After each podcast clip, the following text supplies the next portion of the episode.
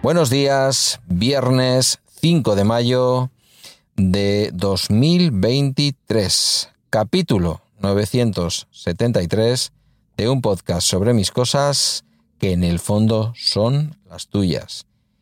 Hoy un bala extra over the top, por lo tanto al otro lado de, esta, de este invento raro que luego si queréis os lo explicamos. Hoy no estamos en Riverside. Está mi querido amigo desde Valladolid, mi querido amigo José Luis Hurtado. Querido José Luis, buenas, ¿qué tal estás? Hola Pedro, muy buenos días y también un afectuoso saludo a todos los oyentes de Bala Extra. Bueno, eh, no estamos en Riverside porque yo estoy fuera de casa, tú estás cumpliendo con todos los rigores de un podcaster, de estar donde tiene que estar cuando tiene que estar. Yo estoy fuera de casa y estoy grabándome mi pista en Backpack, Backpack Studio como en los viejos tiempos y sin embargo contigo estoy manteniendo un FaceTime de audio a través de los AirPods en el, en el iPad. Que esto a la gente le interesará entre poco y nada. Pero me apetece decirlo porque estoy aquí metido en mi coche y esto es podcasting que me río yo de los corresponsales de guerra. Quiero decir que pones a un periodista por ahí en un sitio y si no tiene conexiones satélite no es capaz de hacer, de hacer nada. Y nosotros mira dónde estamos. Bueno, yo estoy también en una situación comprometida porque el sábado por la tarde es un momento para que los vecinos de la izquierda hagan un homenaje a la copla, que igual en cualquier momento podéis escuchar de fondo, y los del otro lado, los de la derecha, eh, pues lo que hacen es un, un homenaje, a un homenaje al, fomento, al, sí, un fomento de la natalidad extremo, ¿no? Con espectáculo de luz y sonido. Bueno, no sé por qué además... Mi sobrino sacó sobresaliente. Mi sobrino sacó sobresaliente en el examen de la reproducción, después de pasar una tarde aquí en, casa oyendo a, los vecinos. Además, no sé por qué eh, tu voz se me, se me va moviendo en los AirPods en la medida en que yo muevo la cabeza. Así que no sé por qué me hace pensar que el FaceTime tiene, no sé, Audio Sí, me, da la sensación de que es algo así, porque en la medida en que me meneo la cabeza respecto al iPad, desde donde está viniendo tu, desde donde está viniendo tu, voz, eh, te mueves de un lado para otro. Pero bueno, que no hemos venido aquí a hablar de tecnología. Eh, esos eran aquellos gloriosos tiempos, ¿verdad? Eh, pero hoy has venido como cada viernes, una vez al mes, con el episodio especial conjunto de Bala Extra en, el feed de Bala Extra eh, con Over the Top. Por cierto, tenemos un episodio de la semana pasada en donde hacemos un especial en tu feed de Over the Top em, sobre la serie de Taylor Sheridan 1883, que es finalmente la serie sobre la que nos decidimos hacer ese bueno, te, decidiste a hacer ese over the show. Al fin y al cabo es tu feed y tú me invitaste. Y yo encantado. Así que si los oyentes de Bala Extra se quieren pasar por allí, pues ahí están. Está visto que el de Yellowstone no lo vamos a llegar a hacer, ya que Emilio se dedica ahora a ver otras cosas en lugar de Yellowstone. Así que, bueno, pues se ha quedado ahí para otra ocasión. Ya no ve Yellowstone. Te lo he dicho a ti o se lo escuchado en algún sitio. No, no, no. Hablé con él y le pregunté ya directamente y me dijo sin ningún pudor que, estaba viendo Fleischman está en apuros, que es una gran serie también, pero, pero bueno.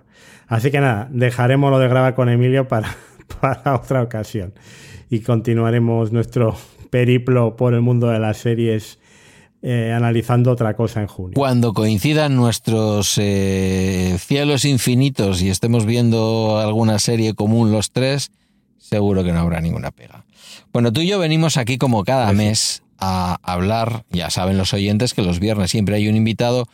Tú eres un invitado como de los especiales, al fin y al cabo son muchos años grabando juntos, porque una vez al mes le damos un poquito al tema de la actualidad de las series.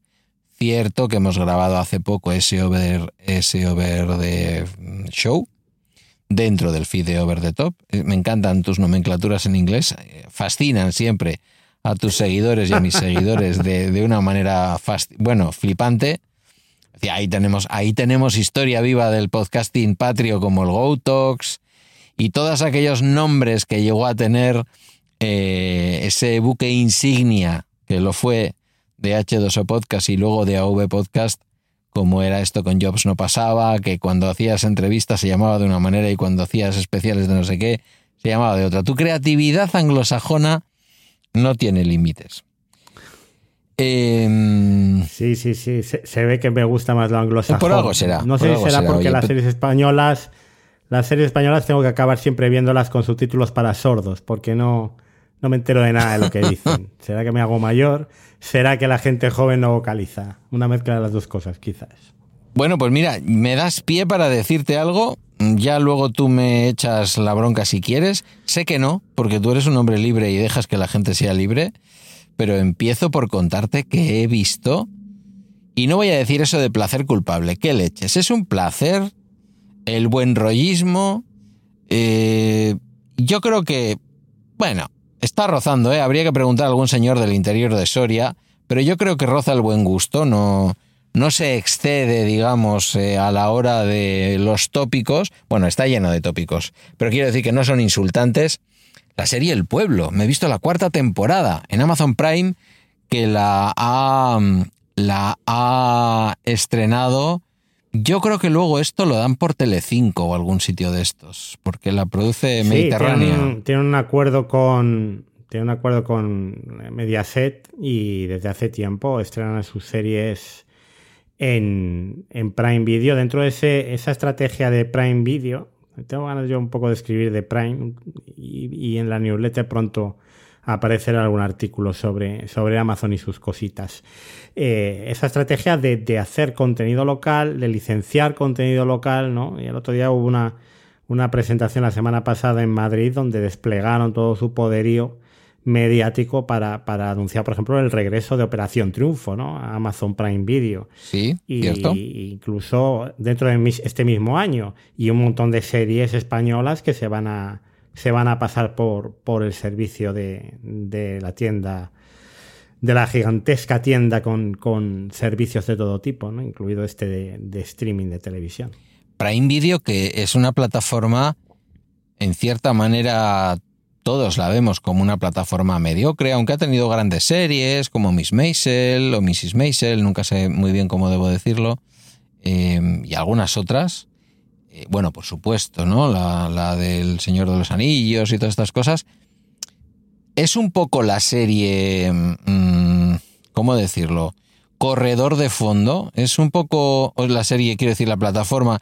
Es un poco la plataforma que como es un añadido al negocio principal, no es el core de, de Amazon, le pasa un poco como Apple TV, sin querer hacer comparaciones odiosas, evidentemente, que al fin y al cabo es un añadido de un paquete mayor y por lo tanto mm, puede que después de la guerra del streaming sean de esas compañías que hayan resistido con mejor o peor contenido. ¿eh? Ahora no estoy hablando de la calidad de Amazon Prime, que deja mucho que desear, sino de la propia supervivencia del, de la propia supervivencia del negocio, aunque me, me meta un poco en el ámbito eh, en del que soléis hablar CJ y tú en, en fuera de series.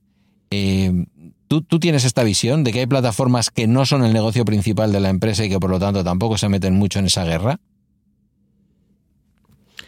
Eh, Claro, eso es el caso sobre todo de Apple y de Amazon, donde sus eh, ofertas están dentro de paquetes convergentes, ¿no? Apple One en el caso de Apple eh, y, Amazon Prime Video dentro de Prime, eh, que al final son añadidos.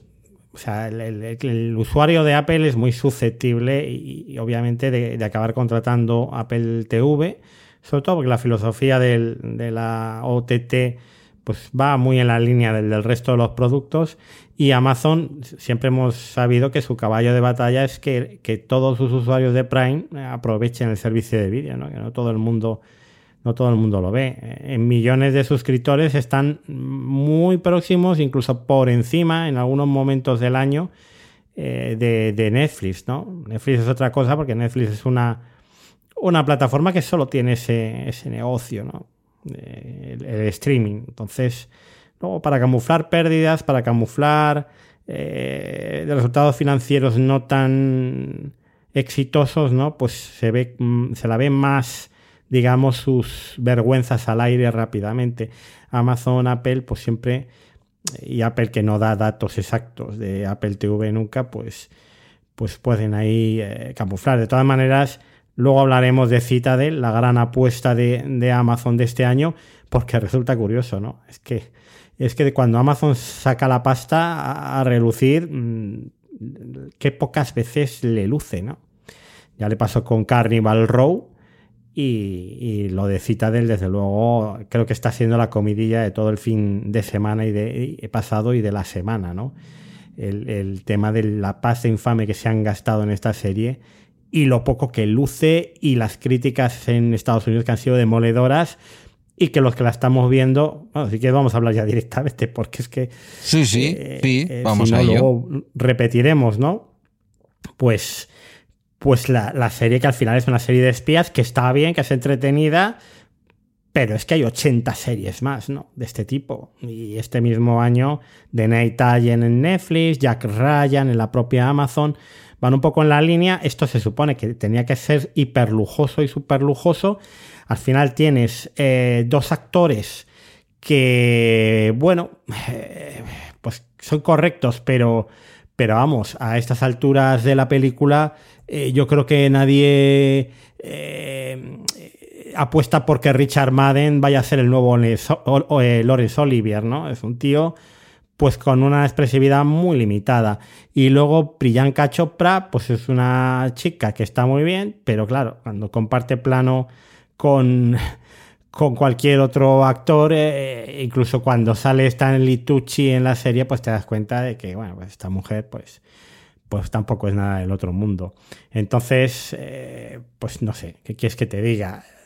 Si al final sacar las fallas de Valencia de esta manera, eh, como sale en el segundo episodio, pues eh, no hay nada que, digas que esto haya costado los, los, los casi 300 millones que ha costado esta serie, la segunda más cara de la historia, entre la producción, los reshoots, que se han gastado 70 millones en volver a, rodar escenas, ¿eh?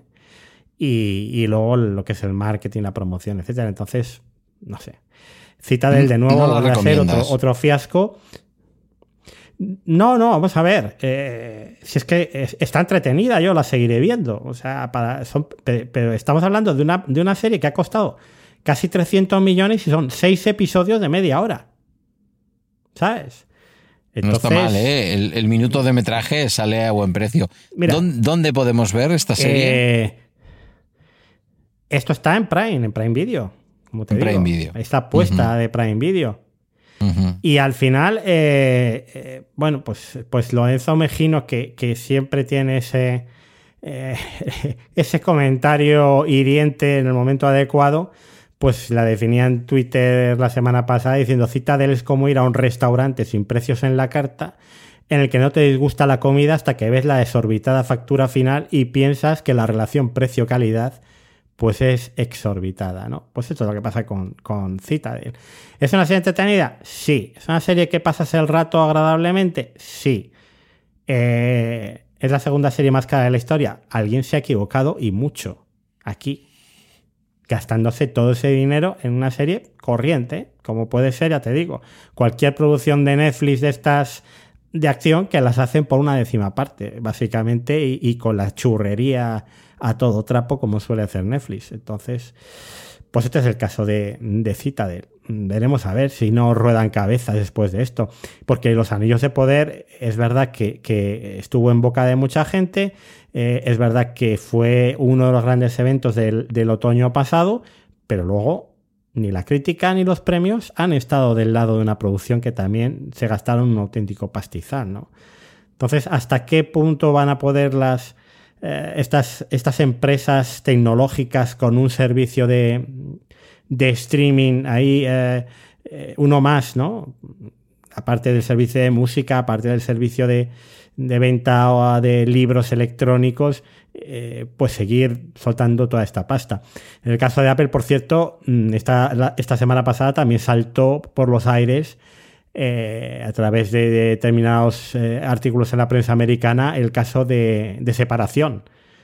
no están rodando. ¿Qué pasa? Bueno, pues básicamente que los dos roadrunners, los dos escritores de la serie, andan pegándose a cachetadas día sí, día también y, no sé si tienen escrito todavía algún episodio de la segunda temporada, ¿no? Entonces, eh, pues es complicado cuando no estás en el negocio, en el entretenimiento, que, que te salgan bien las cosas y que te acaben pasando estas otras cosas. Mm, antes de seguir con las series que en buena medida hemos podido compartir, porque evidentemente no lo vamos a descubrir aquí, el mes de abril ha sido un mes fundamentalmente Sheridan, al menos para mí, Em, aunque he visto más cosas que, luego vamos a compartir tú y yo las que hemos visto y que recomendamos y que no recomendamos. Una que tú me recomendaste, que creo que tú no has seguido viendo y que yo estoy disfrutando como un perrete, es eh, el. ¿Cómo es? Eh, Rabbit Hole. El, la traducción sería la madriguera del conejo. Efectivamente. Mm. Conejo. Esta serie eh, la nueva serie de Kiefer Sutherland. Sí. La, serie, la serie es completamente nueva. Te va a gustar, ¿eh? Se está, estrenando en tiempo real o es una serie que venía en, show, en, Sky Showtime y nos la están estrenando aquí? No, no, no. Se ha estrenado en Estados Unidos con unas críticas más o menos buenas, pero sin pasarse. ¿eh? Tampoco es que esté haciendo mucho ruido. Y es una serie, bueno, pues como todas las de Kiefer Sutherland, ¿no? Tortazos van y, a mí, realmente porque la, dejé después de ver el segundo capítulo porque, eh, eh, a ver, eh, si os gustan los giros de guion, si os gustan las sorpresas continuas, que todo cambie, que de repente el que era no es, esto es Rabbit Hole, o sea, es más piruetas que en el Circo del Sol, vais a ver por capítulo, ¿no? Y, esto, bueno, pues yo sé que a ti te iba a gustar. Eh, yo, pues realmente acabé un poco harto, ¿no? De, todos estos giros y, piruetas y, la serie, pues la, dejé. No, no sé. Ahora, pues con todos los estrenos que hay, pues te tienes que volver un poco más selectivo. Mm, no quita que igual la retome más adelante, pues igual, ahí la tengo en, mi lista de, dejadas recuperables, ¿no? Eh, porque es una serie que, bueno, entretiene yo creo que a ti que te ha gustado más, pues cuenta un poco qué es lo que, lo que te ha seducido de, Rabbit Hole. Bueno, eh, de alguna manera, a mí lo que me está gustando es algo que tú estás, porque tú eres un, tú eres un hombre que a la hora de criticar eh, tienes un guante blanco enorme con, con una mano de hierro dentro brutal. Eh, parece que no, pero estás dándole un poquito de, un poquito de estopa. Bueno, por lo menos desde tu punto de vista de, los gustos personales. A mí me está gustando mucho, muchísimo, el hecho de que cuando ya crees que la carretera ha girado cinco veces, eh, da una nueva vuelta de tuerca.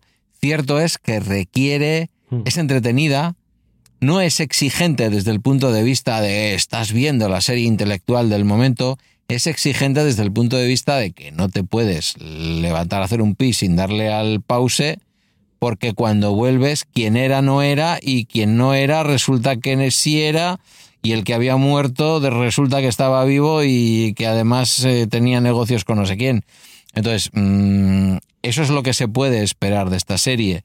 Desde el punto de vista del guion, es un, eh, es un entramado difícil eh, pero que divierte, divierte mucho y sobre todo juega un poco, hay por ahí alguna película que no recuerdo, no, voy a recordar ahora su nombre, juega un poco con esa especie de magia que utiliza un poco la psicología y la neurología eh, de las personas, lo que las personas muchas veces queremos ver. Eh, es como esos juegos que a veces eh, cuando ibas al instituto, cuando tenías un profe enrollado que te quería explicar el funcionamiento del cerebro, eh, el dibujito que si lo pones así estás viendo a una mujer amamantando a su hijo y si lo pones del otro lado estás viendo un indio cherokee. Eso es esta serie. Eh, depende de dónde coloques en cada momento el, punto de vista del, del showrunner, eh, lo que es no es y lo que no es eh, o no era de pronto es. Y a mí eso me gusta, me, gusta, es ese tipo de cosas que me seducen en, tanto en el cine como en las series. Y bueno, Kiefer Sutherland no lo vamos a descubrir, no es, eh, no es el Sutherland original, ¿vale? pero bueno, está bien, se deja ver. Quiero decir que como actor bueno, es solvente, no tiene la brillantez de Donald Sutherland, pero bueno, pues es una, es una nueva generación. No ha llegado a explotar este hombre nunca como actor, ¿no? Igual que, igual que Donald Sutherland. Bueno, no ha llegado a explotar, a explotar como actor, pero se ha hecho con una carrera, ¿eh? entre cine y televisión, con series míticas como 24 y y bueno, eh, sí, no, no es Donald Sutherland, obviamente, pero, pero vamos, ¿cuántos hijos eh, de actores están a la altura de sus padres, no? Quizás Michael Douglas y, y tampoco hay muchos, muchos más, ¿no? Que, que, que luego estén en esa línea. O sea, que, que mm. yo creo que... La, familia está latina, la familia, como son, que el padre se apellidaba de una manera y uno de los hijos sigue el apellido del padre. Sí, pero bueno, Charlie no sé si es más conocido por sus interpretaciones o por sus... Sus pasos por las distintas comisarías de Malibú. Ya te digo, o sea, que, que bueno, es que esto es así.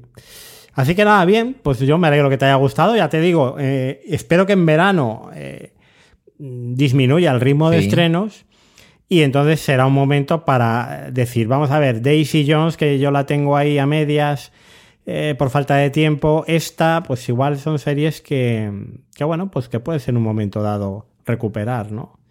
Y sobre todo cuando acabe y me, me digas tú, bueno, pues mira, el final está a la altura o no, o sí, o tal. Bueno, en estas series ya sabes lo que pasa, que el final son un montón de finales consecutivos a lo largo de los episodios.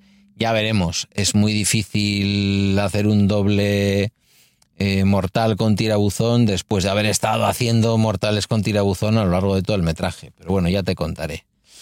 Eh, esta sería pues eso, junto con la de Pueblo que tú nunca me recomendarías, pero que yo la he visto por mi cuenta, esta sería la serie que tú no has visto y que, y que sin embargo sí me recomendaste.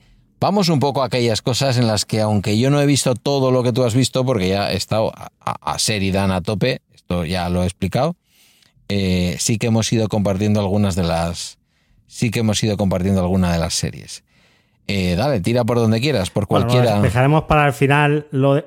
Sí, dejamos para el final la serie de Seridan porque yo creo que la gente está un poco ya harta. Y sí, porque y además lo hemos mencionado mucho. Que ha salido. Sí, la newsletter que ha salido por fin hoy, eh, después de un mes parada, porque ya, bueno, puedo escribir, pues es un estudio sobre Taylor Sheridan, ¿no? Y todos los temas que tocan y, y una introspección un poco sobre su, su ideología y, y hablar del debate y, de la calculada ambigüedad y todo eso, ¿no? La podéis escuchar hoy también. Pues, pues podemos pasar. Sí, es lo que te iba a decir. Podemos pasar un poco de puntillas por Sheridan. Quien quiera nos ha escuchado hablar en, en eh, Over the Show, en el Over the Top, en el, en el especial Over the Show, en el que me invitaste a charlar sobre Sheridan. Ahí está 1883, que por el momento es la serie quizás que más nos ha gustado western clásico, tal, ya lo hemos dicho. Yellowstone ahí está por descubrir. Poquito también lo hemos dicho, un poquito Dallas, un poquito varias cosas a la vez. Eh, está 1923 y luego yo creo, y ahora ya te lo digo con rotundidad, posiblemente la serie que más me ha gustado y la que está, la que ha dejado un pozo en mí después de las semanas, eh, sin ninguna duda, la, serie de, Mayor of, of, Kingstown. Como sobre eso ya hablas Sí, en la yo- newsletter y todo el universo Sheridan y ya hemos mencionado también en el episodio que hicimos juntos en tu feed, si quieres pasamos un poco por encima. Yo solo decir que me ha llevado el mes de abril entero, pero me he visto absolutamente todo. Me queda alguna película. Para mí ha sido un descubrimiento fascinante y las seguramente las razones de por qué para alguien como yo que puede incluso estar alejado ideológicamente de lo que significa el fenómeno Sheridan, este fenómeno existe y es tan potente, eh, pues yo remitiría a la gente a tu propia newsletter, la verdad. Sí, en la newsletter además se analizó un poco eh, la- todas las declaraciones de Sheridan, el debate que hay ahora mismo en Estados Unidos entre partidarios de que Sheridan es un, un republicano eh, conservador trumpista y los que sin embargo defienden que es eh, directamente un comunista de la izquierda más extrema, ¿no? Y nadie se pone de acuerdo y Sheridan yo creo que, que se mueve muy bien en, en esas dos aguas eh, donde, bueno, pues, pues es que en 1923, que yo creo que es la, a mí es la serie que menos me ha gustado de Taylor Sheridan, lo tengo que decir, ¿eh? Eh, o sea, la, la, la, la tengo aprobada por los pelos. Eh, primero porque no casan nada bien esas dos historias que tú decías, Memorias de África, eh, por un lado, y una repetición de, Yellowstone 100 años antes, porque al final la historia eh, donde están Helen Mirren y Harrison Ford es una repetición de, Yellowstone. ¿Esto obedece a qué? Pues obedece a que, a que Paramount, esto lo he contado ya en un montón de, de sitios, eh, Paramount eh, vendió los derechos del streaming a Peacock, que aquí están conjuntamente Sky Showtime las dos, pero en Estados Unidos son dos cosas muy diferentes. Entonces, claro, que la serie de mayor éxito de los últimos años, como es Yellowstone, en el streaming la está explotando Comcast, una empresa de la competencia que no tiene nada que ver con, con Paramount Global, aunque aquí, como repito, en Sky Showtime se hayan asociado en Europa, pues, pues es un drama, ¿no? Para Paramount. ¿Qué han hecho? Spin-offs. Primero 1883, que este sí se explota a través de Paramount Plus en Estados Unidos. Y eh, está 1923, que tiene un poco más ese carácter de saga familiar, con varias historias y que va a tener más temporadas. De momento, una segunda temporada. Mm. Entonces, eh, bueno, pues, pues yo me parece un poco más de lo mismo. Me parece eh, la parte de África que, que parece que, que, es una cosa completamente distinta, que no pega ni con cola con la otra. Y luego tenemos la parte del genocidio ideológico, digamos, de los nativoamericanos, que tiene, bueno, pues una, una violencia extrema, ¿no? Comparado con, con, lo que suele ser Yellowstone. Y luego imágenes como esos curas en sotana cabalgando por el oeste que me parecía un poco pasada de vueltas. No sé, me parece que, que la, serie no ha estado a la altura de, del resto por, por, ambiciosa y porque se ve que le han soltado una pasta a Sheridan para hacer esto y para que fuera el, el, el spin-off, en, caso, en este caso es precuela, estrella ¿no? de, todo el universo. Pero bueno, yo también estoy de acuerdo con, contigo en que Mayor of Keystone sí que es la serie más redonda, sí que es la serie donde eh, se ve más clara el retrato que pinta y lo hace mejor y lo hace con un pulso mucho más firme. Tenemos un magnífico Jeremy Renner y luego ahí la crudeza sí que está justificada, ¿no? Todo lo que ocurre en, la serie. Yo, yo me queda la, la segunda temporada, la, la voy a guardar un poquito para más adelante, porque ahora hay demasiados estrenos. Y, y, como me ha encantado esta primera temporada, pues mira, me la guardo así para un momento de, de que necesite ver algo que, que, me guste más. Pues deseando, deseando que te llegue el momento de ver la segunda temporada y me digas si coincides, porque ya sabes que yo muchas veces mis opiniones las fundo no tanto en mis propias sensaciones, que muchas veces sí, sino también en este mundo del streaming en función también de lo que terminas tú diciendo, esa es la verdad. Y a mí me da la sensación, no quiero condicionarte y mm, a las pruebas me remito, muchas veces digo que algo es mm, para mí supremo y tú me dices pues a mí no, ¿no? Mira, mí 1923 indudablemente es de todas ellas la serie un poquito más floja, pero sí me sedujo esa mezcla de África y todo lo demás, y te lo dije desde el principio. Entonces, estoy a la uh -huh. espera de que puedas ver esa segunda temporada de Mayor of Kingstown, para que me digas si, como yo, piensas que es una serie que está condenada a figurar en el parnaso de las series ya clásicas. No voy a decir que a la altura de... Eh, ¿Cómo se llamaba? Aquella serie de, de gángsters de, la mafia, eh, que es casi fundacional de, lo que es el movimiento de, de las... Los Soprano. No voy a decir que The Wire, pero está en el selecto grupo de las series que te tienes que llevar si tuvieras que elegir una docena. Mm, como, como para ti y para mí pudo ser también en su momento eh, la serie de... Tampoco me voy a acordar del nombre. La serie de The Leftovers. Eh, series que te dejan pozo y series que en un momento dado dices, la volvería a ver. Ya me lo contarás, porque la segunda temporada yo creo que le da todavía más, le da todavía más a la serie. Bueno, vamos a, si te parece, vamos a, las, a las series que hemos ido viendo, más allá del universo Seridan, que hemos dicho que íbamos a pasar un poco de puntillas, pero bueno, al final hemos hecho un pequeño repaso. ¿Qué cositas más has visto y de lo que has visto, qué nos recomiendas y qué no?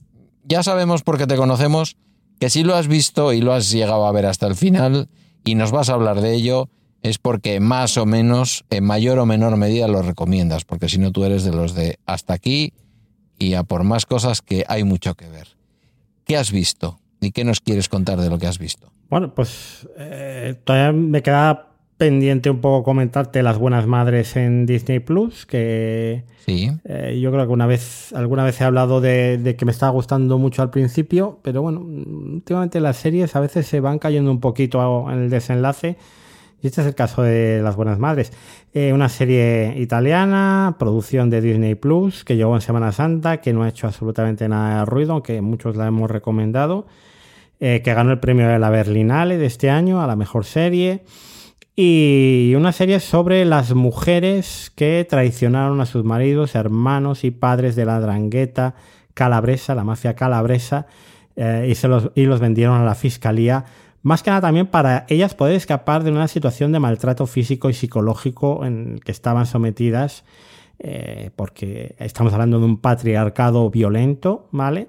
Eh, pues dentro de, sus entornos familiares. ¿no? Aquí destacaba sobre todo como actriz eh, Gaia Giracci, que es una de mis actrices favoritas ahora mismo, es una de las protagonistas de La Amiga Estupenda en estas últimas temporadas, la serie basada en las novelas de Elena Ferrante, y que aquí interpreta a Denise Cosco, la hija de uno de los grandes capos de esa drangueta que es... Eh, eh, Carlo Cosco, interpretado por Francesco Colleia. Bueno, eh, la historia de Denise Cosco era la más eh, atractiva porque de repente su madre desaparecía, ella se veía encerrada en unos pequeños pueblos de Calabria donde absolutamente, y esto está perfectamente rodado, son pueblos medio en ruinas, con casas a medio construir, siempre nublados, donde no hay nada que hacer, solo hay un bar en la plaza del pueblo eh, se ve apenas gente por la calle eh, a cualquier hora del día y donde tiene su base de operaciones, pues muchos de estos miembros de las distintas familias que componen la drangueta, ¿no? Ella al final trababa amistad con el guardaespaldas, cuidador, en, así de, entre comillas, que la ponía su propio padre, era un chaval de apenas unos años más que ella, y esa historia de amor y, también llena de, múltiples aristas, porque en el fondo son carcelero y, prisionera, pues era la, eh, el nexo principal que hacía avanzar la serie. Luego teníamos algunos eh, personajes o algunas historias paralelas, como la de Giuseppina Peche, interpretada por Valentina Bell, también muy, muy, eh, una interpretación magnífica, y eh, el, de Ana Colacci también, estas eran las tres mujeres principales. Em, la serie, porque digo que, aun siendo una serie estimable, yo, yo eh, me ha gustado mucho, me parece una de las series del año, mm, pero no alcanza quizás esa excelencia porque a la hora de cerrar las historias yo creo que empieza a dar vueltas un poco en torno a sí misma hacia el final y la, historia de luego de Denise Cosco no está bien cerrada, está cerrada un poco a todas prisas y con la brocha un poco gruesa, ¿no? Entonces ahí perdió un poquito esa esa patina y que yo verdaderamente cuando la estaba viendo estaba disfrutando mucho y, pensaba ya en esta como una de las series fijas para estar en, mi top ¿no? de final de año. Pero aún estando un escalón por debajo, me parece, vamos, un, serión, una, serie absolutamente recomendable y que si tenéis Disney Plus os, os eh, recomiendo encarecidamente que le echéis un vistazo porque además son muy poquitos episodios, son seis episodios, se ve muy bien, se ve muy rápido y sobre todo lo que destaco de ella es esa tensión psicológica que se transmite al espectador, ¿no? En todo momento y que hace que, la veas con el corazón en un puño. No hay tanta violencia mm, explícita, ni hay ese, eh, digamos, terror o, thriller psicológico, pero sí está esa, esa tensión que, que te hace que, no puedas prácticamente tragar saliva mientras estás viendo eh, los episodios de esta serie viendo dónde se nos van las plataformas en cuanto a precio, viendo la subida de Netflix, la subida, bueno, la subida de Netflix o el, distinto pricing con el tema de no poder compartir cuentas, la subida más que previsible en un futuro en Europa y en un futuro mucho más cercano en Estados Unidos de HBO. ¿Qué pricing tiene en estos momentos Disney Plus entre nosotros? Porque, por ejemplo, para mí, podría ser en el futuro una sustituta de una Max que va a venir seguramente con unos precios que ni van a respetar lo de la mitad de precio ni nada por el estilo. ¿Tú te sabes así como abuela pluma el, pricing de Disney Plus? Yo recuerdo 69, puede ser al año. Eh, no, ahora son, creo que son 90 euros al Madre mía. de Disney Plus. O sea, aquí el que no corre vuela. Sí, pero esto, esta, esta subida ya, ya fue un año después de que llegara. Eh, subirá más. Eh, yo, yo recomiendo, voy a hacer aquí un poco de spam de, fuera de series. Eh, el Fuera de Series Over the Top es el podcast que, grabamos también el último fin de semana de mes. De hecho, yo he grabado por la mañana con CJ Navas Fuera de Series Over the Top y ahora grabo Bala Extra Over the Top. Y en un lado hablo de industria y aquí hablo de las series, ¿no? Propiamente dichas. ¿Y por qué escuchar fuera de series ver de top? Bueno, ¿por qué lees la prensa económica, Pedro? ¿Por qué la leo yo?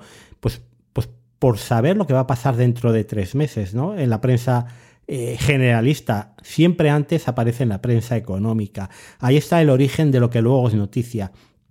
Pues en, el fuera de series de esta mañana hemos hablado de los precios de Max, eh, de los precios que van en tres franjas, la franja de publicidad en torno a los 6 euros, eh, y te tragas los anuncios, la franja sin anuncios que está en torno a los 13-15 euros y la franja del 4K, la premium, que va a estar en torno a los 18-20 euros. Estas, si te fijas, son las tarifas de Netflix ya, porque la tarifa básica la han escondido y la tarifa básica la han dejado a 720p, lo cual es inadmisible y, yo creo que en, en, en 3, 2, 1 esa tarifa va a desaparecer. Entonces, al final vamos a tener que elegir eh, lo que pagamos ahora, un poquito menos de lo que pagamos ahora, para que la gente no se cabre, con anuncios. El doble de casi, no llegará al doble, ¿eh? pero, pero casi el doble de lo que pagas ahora, lo mismo que tenías ahora en HD. ¿Quieres el 4K? Te vas a los 20 euros al mes, que es una, una fortuna y no creo que nadie se lo llegue a plantear. Pues esas tres franjas de precio que va a adoptar Max, esas tres franjas de precio que tiene Netflix, son las que va a tener Disney y las que van a acabar teniendo todas. No sé si Sky Showtime, Movistar, Filming, que son plataformas al fin y al cabo pequeñitas, más minoritarias. No sé si Apple y Amazon, aunque Apple está preparando un servicio con anuncios más barato de lo, de, lo que se paga ahora, con lo cual sería susceptible también que, que subiera el que la oferta sin, sin anuncios que tienen ahora. Eh, Prime subió ya el año pasado, no sabemos si volverá a subir, pero desde luego, las, las tres grandes, Max, Disney Plus y Netflix, eh, van a ir a, esas, a esos tres precios. Y el cliente que elija, nos podemos enfadar, podemos patalear, eh, podemos cerrar la cuenta de Netflix como he hecho yo, pero llegado un momento cuando te interese ver Black Mirror, cuando te interese ver en mi caso Heartstopper, eh, pues me tendré que plantear qué hago. Si trago anuncios, si me voy a pagar uno o dos meses al año los 13 euros, o si me, nos vamos con algún socio ¿eh? a, los 13 euros más 6 por compartición, que en el fondo son 9 y medio, que a mí ya me empieza a hacer ojitos esa posibilidad. ¿Qué quieres que te diga, Pedro? Eh, la hemos criticado mucho, 6 euros es excesivo por compartir cuenta, pero una vez que Netflix se ponga en serio a cerrar la compartición, que ahora de momento lo ha hecho solo con la pezuñita del pie izquierdo, eh, eso de, pagar 6 euros más con, tu señora madre, con tu hermana, con tu primo o lo que sea, y, al final por nueve y medio tener el Full HD sin anuncios, mm, igual no es mala opción. No, no, no, está claro que lo que no se podía mantener, y en esto no nos vamos a poner críticos con Netflix, yo no, desde luego, lo que no se podía mantener es que con todo el simulcast que permitía y con los precios que tenía, al final pudiéramos estar viendo Netflix. Tú y yo no lo hemos hecho, pues porque cuando hemos pagado, hemos pagado. Mm, en tu caso, tú con la familia a veces te lo han pagado, tú has pagado otras cosas pero en esos grupos de gente, ya digo, pues eh, no sé, madres y padres del cole o gente que directamente no se conocía y era puesta en común a través de redes o como fuera, que se pudiera acceder a todo el contenido de Netflix por 2,50 o por 3 euros, pues tampoco, eh, tampoco porque las criaturas que hacen este tipo de... Ya no hablo de la empresa, hablo del que ilumina una serie del que dobla una serie o del que interpreta una serie. Tienen que comer. Eso yo también lo entiendo. Eso es así de claro. Pero bueno, me parece bien que lo dejes para el podcast Salmón de las series, como dices tú que es el fuera de series over the top. Eh, yo os escucho encantado, la verdad, porque a mí ya sabes que los podcasts que os pasa también con el negocio del fútbol, los podcasts que destripan lo que pasa detrás de eso que está en la superficie y que vemos, a mí me gusta mucho. A mí, leer la prensa salmón me hizo vender un poquito por debajo del precio mi casa de Alicante en el 2007 después de mi divorcio. Si no hubiera hecho ese gesto de bajar 2.000 euros y de, como decía mi padre, hijo, vas a perder dinero. Si nadie pierde dinero vendiendo un apartamento en la costa, y yo decidí perder esos 2.000 euros, para ganar el dinero que necesitaba para comprarme mi casa de Hermua. Eso es lo que se obtiene cuando uno pues escucha un confidencial, escucha un eh, bueno, un avance realmente de gente que sabéis de qué va este negocio, que como tú muy bien dices, uno cree que está escuchando un podcast entre amateur y semiprofesional eh, sobre el asunto y es de lo que va a informar el país un mes y medio después. Así que sin ninguna duda, desde aquí yo. Esto es muy sencillo, Pedro. ¿Cómo, se ha financiado la televisión toda la vida? Con, anuncios. Y la prensa y todo. Con anuncios. La propia televisión pues española, la televisión pública, renunció a los anuncios, ¿te acuerdas? Y ahora, cada vez que hay un evento de la selección mm. o algunos otros eventos, nos venden como patrocinio cultural o patrocinadores de la Federación Española de Fútbol y, en el, y, y, de momento en los eventos más gordos de la televisión pública ha vuelto una especie de publicidad, porque la publicidad da mucho dinero, amigo. Es así, claro. Pues eso, eso mismo es lo que va a pasar en el streaming, que no va a ser una excepción. Y mira, CJ precisamente esta mañana hablaba de YouTube. ¿Tú quieres YouTube sin anuncios? Págalo. Tú lo has llegado a pagar, ¿eh? Y no es poco el dinero que cuesta YouTube sin anuncios. Pues esto va a ser yo lo he llegado a probar, yo lo he llegado a probar gratuitamente durante un mes, en mal momento, porque ahora cada vez que le doy al play y me tengo que comer dos anuncios, me cuesta la vida. Claro, pero bueno, YouTube también, eh, por ejemplo, ahora Netflix ha salido esta semana, ¿no? La cuenta con anuncios realmente no son muchos anuncios, ¿eh? Series de media hora no te meten anuncios. Series que van ya a los 45 minutos, pues te meten un corte con dos anuncios. Series de una hora, los episodios de esos de 59 minutos, pues te meten un par de cortes, que al final son cuatro anuncios, ¿sabes? Sí que es verdad que te los meten, eh, porque el streaming no tiene esas pausas típicas que vemos a veces en las series de network, que por ejemplo en Yellowstone, ¿eh? sí que aparecen esos cortes con ese golpe de sonido y fundido en negro. Eh, pero las series de streaming no suelen tener esos cortes para publicidad preparados. Entonces son un poco eh, cortarrollos, digamos, pero es lo que hay. O sea, esto lo, contamos, lo venimos contando, ¿por qué va a ser esto? O sea, este va a ser el escándalo dentro de 6-7 meses cuando realmente veamos que todas nos obligan a ver la publicidad ¿Y qué hacer? Pues lo, lo, lo que decimos siempre, o rotas las plataformas o decides cuál pagas, dices, pues bueno, igual a mi Disney Plus y Max sí me renta pagar los 15 euros al mes, pero igual el resto no, igual el resto me las trago con anuncios o, o contrato un par de meses al año y, me meto un maratón de, de esto y voy, voy dando de alta y dando de baja. Lo de tenerlo todo al precio que lo teníamos, olvidaros, porque las cuentas no daban a las empresas y, y obviamente pues tienen que tomar este tipo de decisiones, que no las defiendo, ¿eh? pero al fin y al cabo tenemos que entender que las empresas no son nuestras amigas ni es gente simpática, agradable y, y que están aquí eh, para hacernos la vida mejor. Ellos van a hacer su negocio, a ganar su dinero. Y, Está y, claro. bueno, pues es lo que hay. Como decía Rodrigo Rato, Rodrigo Rato en el meme, es el mercado amigos. Esto es el mercado amigos.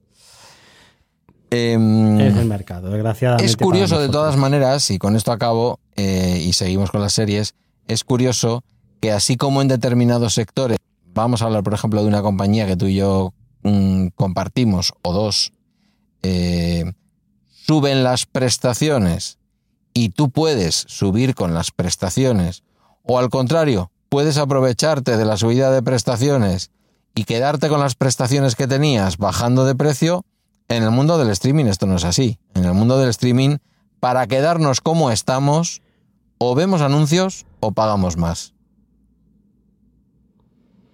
Sí, y, y desde luego también nos quejamos, y con razón en ese aspecto, pues eso de la bajada de calidad, de que en un momento dado compartir la cuenta era maravilloso y ahora no, eh, de esos cambios de postura, ¿no? Vamos a ver qué pasa con Max si el para toda la vida eh, realmente era para toda la vida, o ahora me llamo Lola y ahora vuelves a pagar lo, lo que yo te diga, o, o el 50% es solo para la tarifa de anuncios, ¿entiendes?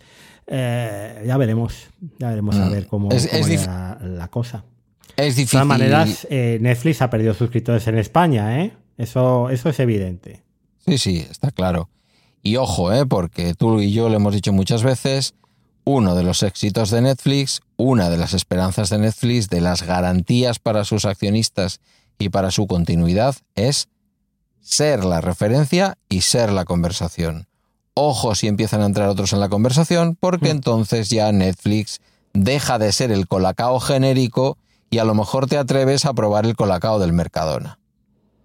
Y descubres que es más barato y, que y la- sabe la- bueno. el índice de penetración, el índice de penetración sigue siendo brutal de Netflix en comparación con otras plataformas. Sí, sí. Aquí mismo en Llegó España, antes, llegó antes, dio antes y como se suele decir, el que da antes da, da dos veces. ¿Qué más cosas has visto, amigo? Bueno, podemos hablar de Rain Dogs, del final de la serie que nos tenía encantados y hay un punto de inflexión en la serie. Vamos a dejarlo ahí después de la casa de campo. No vamos a, a decir nada más, que luego eh, con razón la gente se queja de que les Y spoileamos luego me echan la culpa a mí. como yo. Cuando, cuando el que spoilea a veces eres tú, ¿eh? Ojo. Eh, a veces soy yo. A veces soy yo porque, eh, amigos, no consulté los árboles genealógicos de Yellowstone, que son un árbol de spoilers, ¿vale? Eh, uno se pierde a veces viendo Yellowstone y dice, voy a consultar en internet un árbol de genealógico para ver quién es hijo de quién. Y ahí te enteras de cosas que no, que no puedes. Claro. Y luego las sueltas creyendo que todo el mundo las sabe y no puede ser. Bueno, Rain Dogs, tú diste con la clave. Y la clave era el personaje de Selby. Era esa interpretación de Jack Farthing, eh, la salsilla de la serie, ¿no? Ese hombre Sí. tan complejo, ese lord que lo mismo te iba a un baño a, a- a comer zanahorias que, que luego te ganaba a los chinos al mayón, que, que soltaba una billetada ahí a su querida amiga Costello Jones, que la, la daba un sopapo, ¿no? Pero, mm, bueno, pues la serie se, se amansó. La serie, el personaje se, se volvió mucho menos eh, rompedor, mucho menos interesante. Y la verdad que ha terminado mm, de la forma más convencional posible, con unos dos últimos episodios bastante anodinos, bastante en lugares comunes. De esto ya lo he visto y ha perdido bastante la fuerza, ¿no? No, la- la Sí, sí, yo creo que efectivamente la diferencia la marcaba el personaje de Selby. Lo otro lo hemos visto, lo hemos visto en series mucho mejores y de mucha más altura en la propia HBO. Situaciones de mujeres, coraje que tienen que salir adelante, que han sufrido violencia, que han sufrido, en fin, determinadas cuestiones. Y bueno, pues sí, no hagamos spoilers, pero en la medida en que se amansa Selby, pues se amansa la serie y la serie pasa a ser eh, menos divertida, porque el punto de partida ya era un poco increíble, ¿no? La amistad entre un eh, lord o un miembro de la, de la alta burguesía eh, británica y una mujer de los bajos fondos del lumpen proletariado más lumpen proletariado, ya era extraña, hasta cierto punto inexplicada, mm, porque yo no he terminado de entender de dónde viene su relación, no, no muy bien, igual también en algún momento me he despistado. Eh, pero claro, mm, lo superabas, ¿no? Esa cosa que tú muchas veces me has enseñado de el criterio de que hay que romper eh, como es eh, el, índice ese de incredulidad, hay que, hay que darle un poquito de, triguillo a las historias y decir, no me voy a poner tan estupendo para decir que resulta que ese coche no es exactamente de ese año, venga, vamos a, vamos a dejar que la serie juegue con nosotros. Te crees la relación entre los dos mm, y te preguntas de dónde viene, pero luego cuando el personaje de Selby mm, baja eh, pues se termina quedando en una serie un tanto depresiva sobre la situación de una mujer, como muchas, y, muchos hombres también, ¿eh? quiero decir que esto es una cuestión de género, pero tampoco solo una cuestión de género eh, de personas a las que el capitalismo va dejando en los márgenes, ¿no? Deja de ser una serie especial, sí, como tú muy bien dices, yo diría que especialmente la, la segunda parte Para hacer una de, la serie, sí. Aún así, ¿la recomendaríamos? Yo creo que sí, mm. yo la recomendaría. Yo creo que tiene momentos muy bonitos. Sí, es una serie que, está bien, que tiene unos primeros episodios maravillosos, con un humor muy cafre. Y, que luego, a ver, eh, decimos que baja porque nosotros íbamos a hacer un over the show sobre ella. Eh, contábamos con que eh, estuviera entre, entre nuestras preferencias del año. Y al final se ha quedado como una serie más, pero bueno, una serie que, está bien verla y que está muy bien incluso. Y, que si tenéis HBO Max, pues la podéis echar un vistazo, ¿no? A ver si os convence. La, serie no es mala en ningún momento, simplemente que la primera parte de la serie es brillante, eh, te llama a esperar la semana siguiente y el final es discreto, sin más. No, no tiene otra cosa. ¿Qué más? Porque tienes por ahí artillería. Bueno, pues mira, te, voy a hablar de por qué tengo Movistar Plus todavía. Eh, Movistar Plus Lite, eh, que cada vez tiene menos series para estrenar, porque va perdiendo pues mucho del músculo. Ahora que está Sky Showtime, pues las series de Showtime se, se estrenarán directamente en esa plataforma. esperando estoy. Esperando estoy la, última temporada que sé que se puede ver, que la he tenido en Telegram y todo esto, pero esperando estoy The Good Fight, quiero decir. Quiero ver la última en el sitio en donde debería de verla, que para eso lo estoy pagando. Bueno, pues no sé lo que tardará, ¿eh? pero ahora de momento las series antiguas sigue teniendo eh, los derechos Movistar y las series nuevas son las que eh, se estrenarán pues, a, través del nuevo servicio. Em, entonces, ¿qué dos patas tiene Movistar? Pues todavía tiene series de BBC. Es verdad que son series eh, muy, muy del gran público, que a veces no son las más interesantes. Pero hombre, hemos visto Happy Valley este año, que es para mí de momento, y si nadie enmienda la plana, la mejor serie que he visto en este 2023. Y tenemos las series españolas, porque el grueso de la mejor producción patria normalmente suele estar en Movistar. Y ese es el caso de la serie que ha ganado eh, Cannes Series, el Festival de Cannes de Series, donde ha ganado el premio a Mejor Miniserie. ¿Había ya una serie de Movistar Plus que había ganado Cannes Series? Sí, eh, Vidas Perfectas, la serie de, Leticia Dolera. Entonces, eh, esta nueva serie que ha ganado este año, hace algunas semanas, ese premio, pues es El Hijo Zurdo, la serie de Rafael Cobos.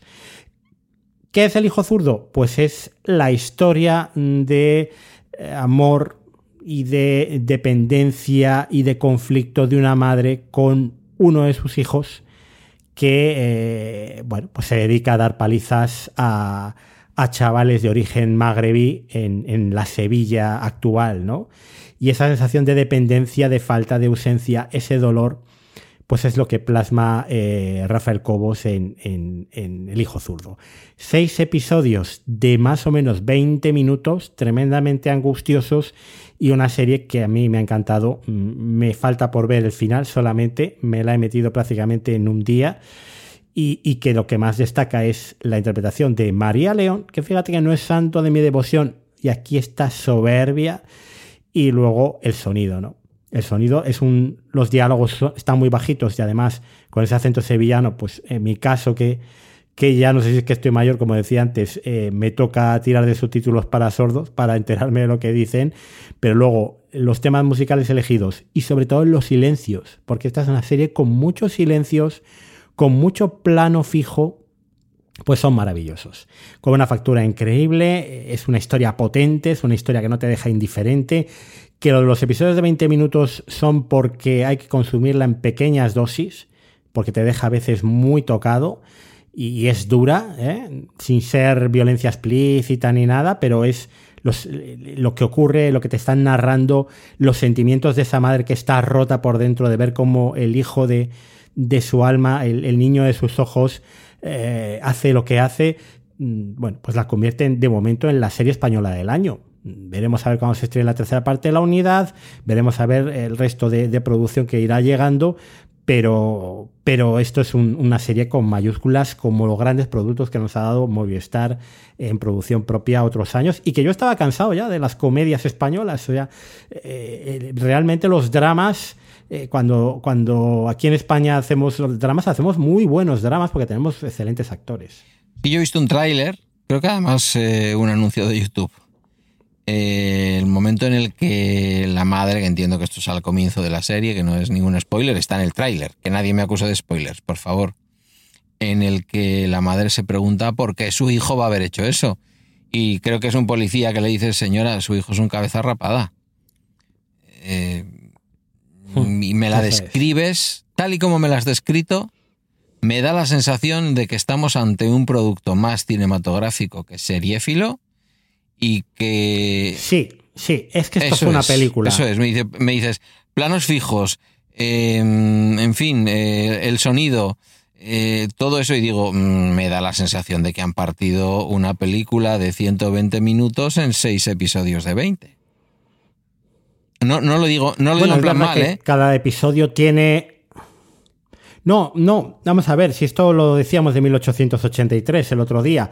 Eh, es televisión porque cada episodio tiene su historia cerrada, su pequeño círculo que se inicia y se acaba cerrando perfectamente con su propia unidad temática. Pero realmente, si sumas 25 minutos, algunos episodios son de 18 por 6, pues lo que te queda es un largometraje de dos horas y media, poco más, ¿no? Eh, aún así, de verdad que es que eh, joder, uno tiene ganas ya de ver producto español del más alto nivel como es este, ¿no? Bueno, pues me lo, me lo apunto porque a mí, a mí María sí, María León sí me parece una actriz. Es verdad que muchas veces y durante mucho tiempo, pues no voy a decir malgastada porque todo lo que se hace puede tener dignidad y puede tener su sentido, ¿no? En esto, estas series tópicas como, como era aquí, ¿cómo era? Es que no me acuerdo, el, el, la, la, serie esta que relacionaba el País Vasco con allí abajo, creo que se llamaba. Eh, bueno, uh -huh. pues nada, claro, ya tiene una vis cómica extraordinaria como la tiene su hermano, pero demuestran que tanto el hermano como la hermana como la madre son tres eh, artistas que el drama lo abordan con, con verdadera, vamos, absoluta maestría. Así que mira, me alegro. Me alegro que te haya gustado y me aquí alegro. Está, aquí está soberbia. Sí.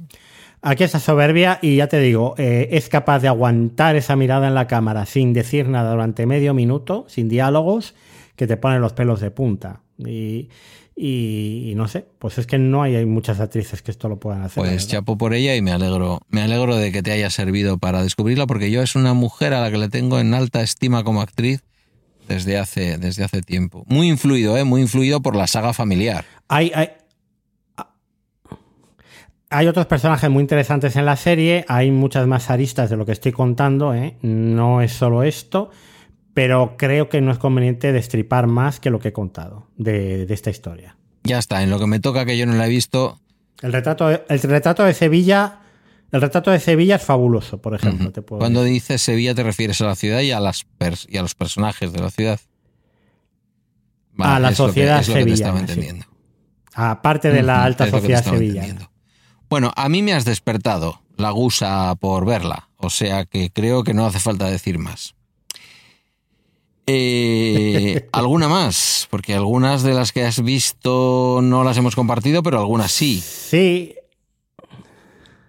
Sí, yo creo que esta es eh, de las últimas que tú no has visto, porque las demás yo creo que las, las hemos visto lo- los dos, que sería Alaska Daily, está acabando ya Alaska Daily, es una serie de Network, pero qué serie, o sea, qué, qué maravilla, qué placer. Eh, dices, bueno, mm, realmente esto es caviar. No, no es caviar, no es caviar. Pero, pero a veces eh, un huevo frito mm, con patatas fritas eh, y, y unos huevos estrellados, ¿no? Pues te pueden saber a caviar. Y, y esto es Alaska Daily, estos son unos huevos rotos, ¿no? Hilary Swan haciendo de periodista que acaba sus días en un periódico local de Alaska y eh, Tom McCarthy, que ganó el Oscar por esa maravillosa Spotlight, que era también una gran historia de periodistas, en este caso de Boston, pues aquí describe con esa ternura, con, con- de esa forma maravillosa, la redacción de un pequeño periódico de Anchorage. Pequeño periódico dirigido por ese eh, Lou Grant, porque todos los periodistas veteranos yo creo que, que- descienden de Lou Grant.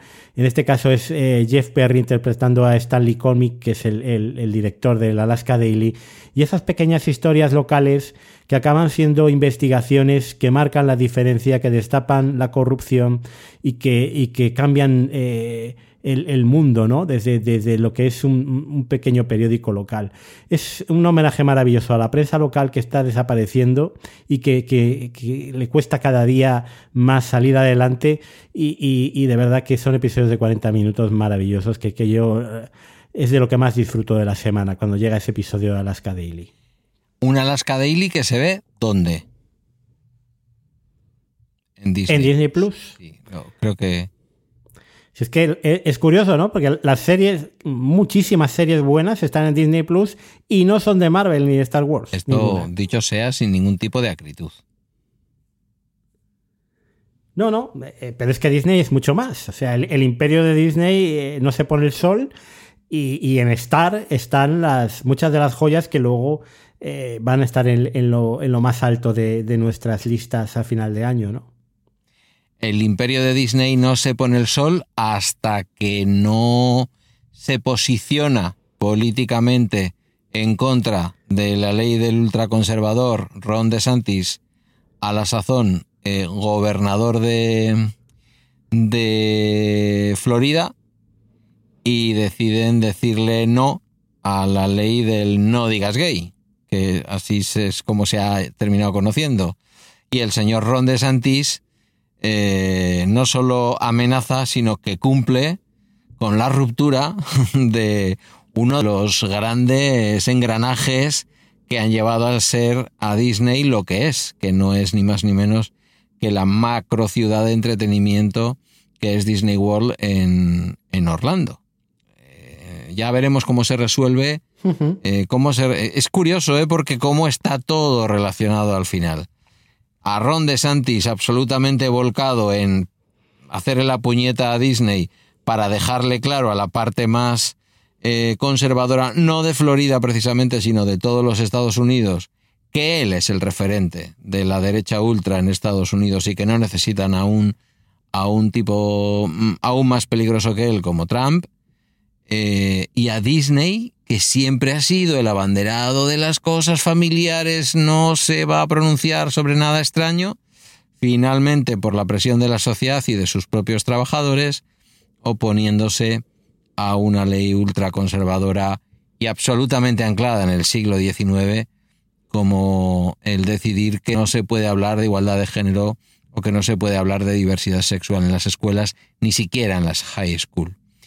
Eh, entonces, no se pone el sol en el imperio Disney, Pero vamos a ver, porque por la parte de Florida, donde todo empezó, puede empezar a haber problemas. Por una parte, para la solvencia económica de Disney y por otra parte, para la cuestión política del señor Ron DeSantis. Aunque yo creo que él sabe lo que hace y que lo que quiere es colocarse bien para la carrera de los Estados Unidos. Bueno, ya te, ya te he metido aquí un bocadillo de política en medio de toda esta historia, pero lo hemos visto también, ¿no? Con las series de. con las series del bueno de.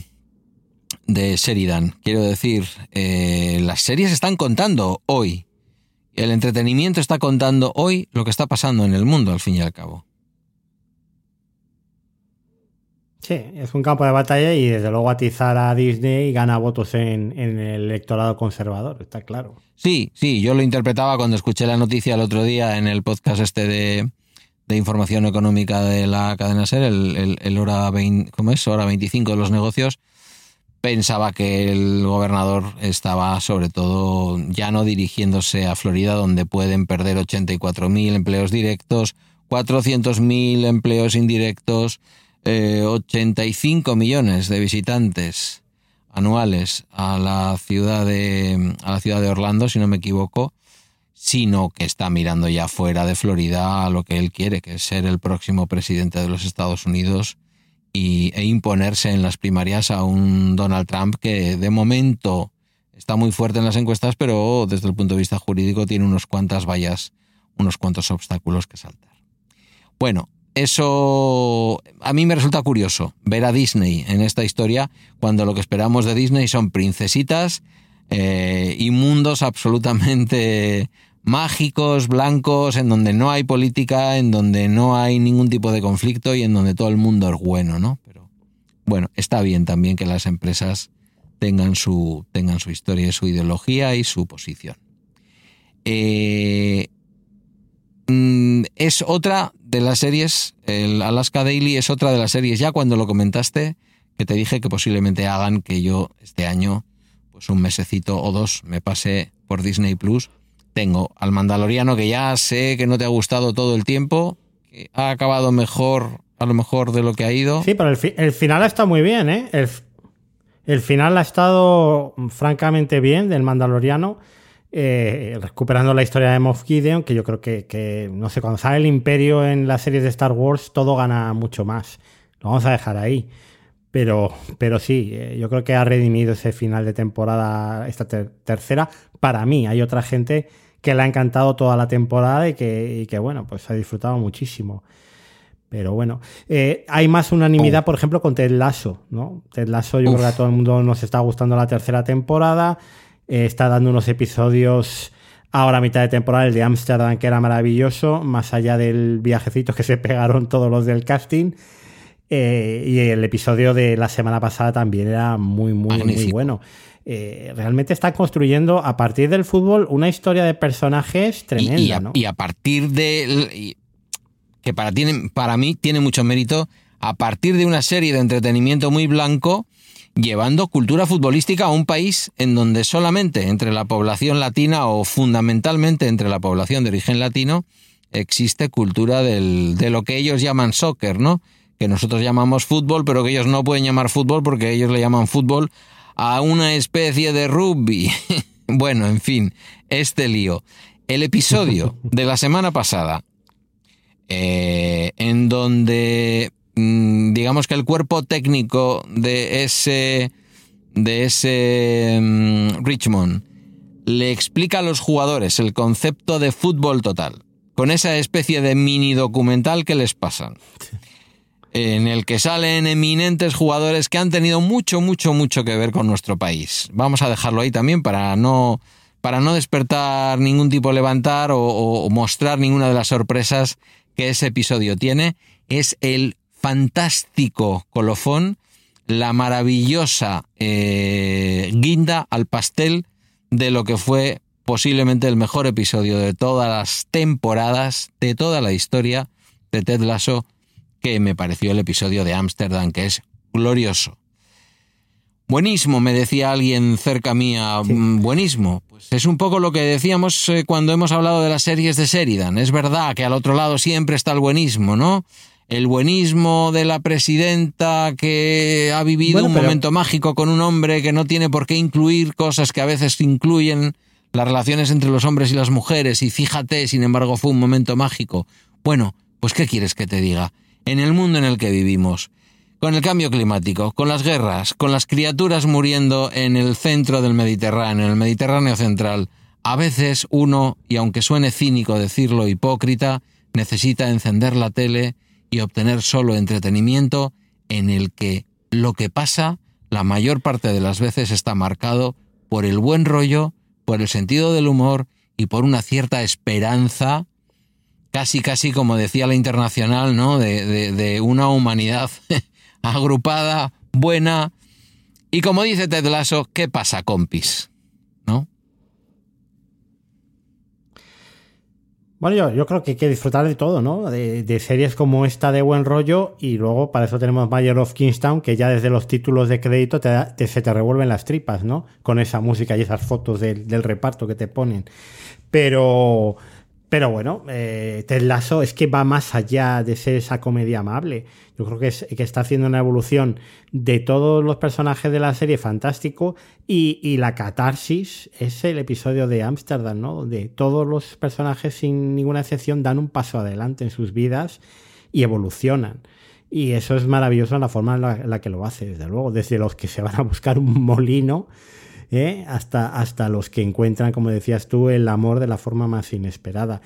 Eh, bueno, no sé, es que Ted Lasso es, yo creo que es una mm, serie única que la vamos a echar mucho de menos cuando, cuando acabe, si es que acaba en esta tercera temporada, como se rumorea, que todavía no, no, no tenemos datos concretos, ¿no? De si esto va a ser así o no. Esperemos que no, porque yo te diría que a estas alturas Ted Lasso es la serie emblema, el buque insignia.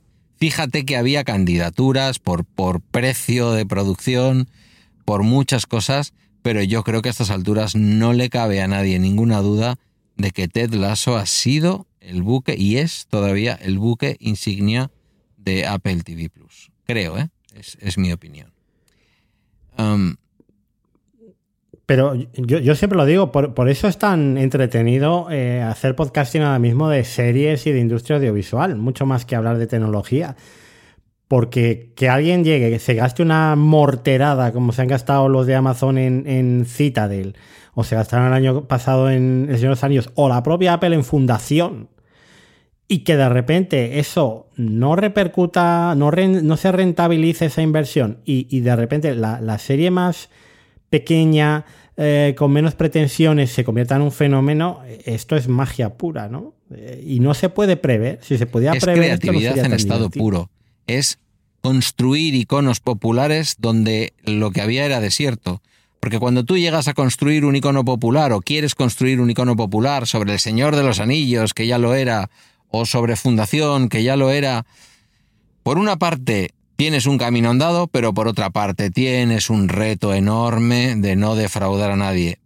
Cuando llegas y creas un fenómeno nuevo que pasa a ser cultura popular, porque yo le llamé a Guillermo, le llamé y le dije, mira, ven, yo no est- estaba viendo el episodio, lo paré, lo eché para atrás porque quería volver a ver ese momento en el que el cuerpo técnico del Richmond le explica a los jugadores esa especie de ensoñación lisérgica que ha tenido eh, Ted en en- en Ámsterdam, en, donde descubre esa... Es, des- descubre el fútbol total, es decir, es que es maravilloso porque descubre algo que ya habían descubierto otros antes y que él no lo sabía porque no tiene esa cultura futbolística hasta que alguien le dice lo que has descubierto se llama fútbol total y lo jugaba Holanda en los años 70 y hay un señor que se llama Johan Cruyff y vamos a dejarlo ahí, ¿no? Le llamo a Guillermo, tengo un perro ladrando a mi lado, ¿eh? O sea, este es el podcasting ahora mismo. Eh, le, le llamo a Guillermo, Podcasting verite. por- podcasting verite, sí, metido en un coche. Le llamo a Guillermo, le digo, mira, y dice, claro, empieza a reconocer a todos los personajes que salen porque se habla de personajes reales, entrenadores reales, futbolistas reales, tal y cual, hasta que sale uno que es un personaje de la serie, ¿no? Eh, y entonces le digo, pero ese no, porque ese no es, ese es un personaje de ficción que es jugador en la serie, tal y cual, y me dice, Aita, sé quién es. Y le digo, ¿pero tú estás viendo Ted Lasso? Me dice, no, pero sé quién es Ted Lasso, sé lo que es Ted Lasso y sé de qué va esto. Ahí es donde te das cuenta de que en Twitch, en YouTube, donde quiera que sea que Guillermo está oyendo hablar de Ted Lasso, se está certificando que se acaba de crear un nuevo personaje de la cultura pop. Y esto es lo que es Ted Lasso, en el fondo. Y, y, lo veremos dentro de 10 años. Ya verás cómo este hombre va a formar parte de la cultura popular, sin ninguna duda. Venga. Bueno, pues vamos a avanzar antes de que. Porque me estoy imaginando que en cualquier momento llega una patrulla de la Guardia Civil y te toca en la ventanilla del coche. No, no, estoy dentro de una propiedad privada. Lo que pasa es que la, la ¿Eh? perra está suelta. Ah, bueno, bueno. Vale, vale. Bueno, pues hablamos si quieres un poco de esa accesión. Aquí sí intentando revelar lo menos posible, por favor, de, del gran giro que da la No serie he empezado la última temporada, o sea que episodio, puedes estar ¿no? tranquilo. Por, Eh, no, por el lado que me toca, ¿no me la estoy empezado? guardando. Estoy guardando para cuando tengan un buen acopio de cerveza de calidad, eh, algo que picotear. Quiero decir, esto va a ser una sesión como Dios manda. Bueno, yo el- over the show de, de- que va a ser la primera semana de junio cuando se publique va a ser de Succession, así que si quieres no comento mucho más. Solo diciendo que está al mismo nivel de siempre, maravillosa, apasionante. Eh, cada episodio, pues eso, es para verlo lunes a las 10 de la noche, copa de balón, ¿eh? o cerveza de importación, como dices tú, y disfrutar de, de lo poquito que nos queda ya de Succession, que es una de las series de, de estos últimos años y que nos vamos a quedar sin ella en, en, en cinco semanas o en cuatro semanas. Así que, Alguien, pues esto es lo, lo que es eh, Succession. alguien que por consejo nuestro, después de haber escuchado nuestro episodio de Over the Show, eh, ha empezado a ver, empezó a ver 1883, me dice, es el hermano de Macaulay Culkin, el de Succession, que también, nuevamente, volvemos a ver cómo se ha generado otra serie que pasará al panteón de las series grandes, de esas series que van a dejar un- una huella imborrable el día que acaban, que, va a ser en breve, y que, y que sin duda alguna, eh, cuando alguien contrate Max, lo que en el futuro va a ser Max, posiblemente, eh, igual que había un panteón ahí del por dónde empezar, Succession va a estar, tú y yo lo sabemos, casi seguro. Sí. Ojo que es una serie, lo decimos siempre, tiene una curva de entrada dura.